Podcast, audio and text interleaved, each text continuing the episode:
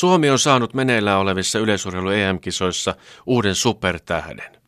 Hän ei ole sitä urheilullisesti vielä, mutta muuten kantaa sisällään kaikkia niitä piirteitä, joita olemme aikojen saatossa tottuneet ihastelemaan.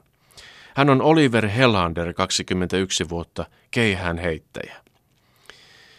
Meistä suomalaisista on tässä tullut leimojen lyöjiä hyvässä ja pahassa kesän mittaan. Vaikka kesä oli kuiva, monet tuoreet leimat eivät ole kuivuneet vieläkään. Sillanpää on narkomaani, eikä muuta. Touko Aalto taas on vieraita miehiä puolialastomana pyllyille läpsyttävä toimija. Hänen polttoaineensa täytyy olla siinä, sieltä tulee se energia. Teuvo Hakkarainen asuu saunassa, miettii siellä kellarin uumenissa uusia vilpin mahdollisuuksia. Poliisin saunassa asuu hänen henkensä, todellinen sielunmaisemansa. Leima sekin on, että kaikki nuoret suomalaiset ovat ulospäin suuntautuneita ja luontaisia esiintyjiä. Rakastavat kameraa, ovat koko ajan valmiina valloittamaan hymyllään maailman. Keihäsmies Helander, se on toista maata. Hän käy riuhtomassa keihästä tuskaisen oloisena ja näyttää sanattomalla viestinnällään, että ei nauti siitä. Kaikesta ei tarvitse aina tykätä, niin kuin entinen ruotsiopettaja sanoi. Oppimisen ei tarvitse olla hauskaa. Oleellista on, päästäänkö päämäärään.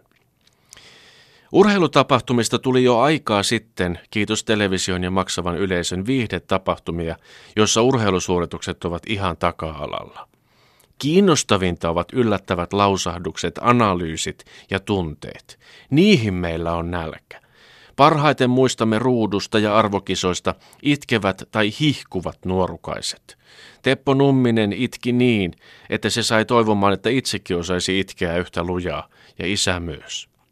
Rauno Korpi murtui meidän tähtemme. Hän sai sellaisen sympatia-aallon päällensä, että koskaan ei tule turpaan nakkikioskilla. Ja kun Jari Sillanpää analysoi käräjäoikeuden erätauolla suorituksiaan, tässä tapauksessa metamfetamiinin käyttöä, katseeni valpastui heti, ryhti parani sohvalla, korvani kasvavat sentillä. Opittua. Itse temput eivät enää kiinnosta, tapahtunut mikä tapahtunut, mutta tunteiden läpikäyminen sanallisesti ja mahdolliset yllätyskommentit siinä erätauolla kiehtoivat luontaisesti todella paljon. Tämä keihäsmies Helander kantaa selvästi sisällään suurta sisäistä maailmaa. Ilman sitä keppi ei lentäisi. Sisällä täytyy olla tulta ja tulikiveä, myllerrystä ja kihisevää temperamenttia.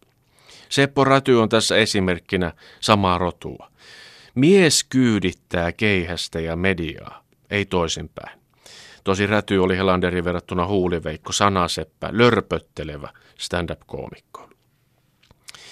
Hellander sanoo EM-kisoissa viihteen ja tunteajanoisille suomalaisille sanan tai maksimissaan kaksi. Hän on vakava, välinpitämätön, kylmä. Lehdistöaitiossa harotaan turhaan ilmaa suu auki, kuin lapsia noisi tuttia pinnasängyn pohjalla, mutta isi kävelee lasittuneena ohi. Hellanderin sisäinen maailma on suuri. Se syö ehkä kaiken energian. Ulos tulee tiristettynä vain hyvin vähän se sana kaksi. Toimittajat ovat pettyneitä ja aloittavat välittömästi naljailun jo ennen iltakaljalle menoaan. Ja samaan aikaan tästä Helanderista 21V odotetaan yleisurheilumme pelastajaa. Jos hän saisi edes kerran heitettyä oikein pitkälle, kansamme yhdistyisi taas. Orastava hymyynkarre, tuskin havaittava, olisi plussaa, mutta ei se ole välttämätön. Me suomalaiset olemme hyvin menestyksen nälkäisiä. Näemme jopa unia, että joku tuntematon finninaamainen nuorukainen heittäisi vahingossa yhdeksänkymppisen ja nousisi korkeammalle korokkeelle. Mitä sitten? En tiedä.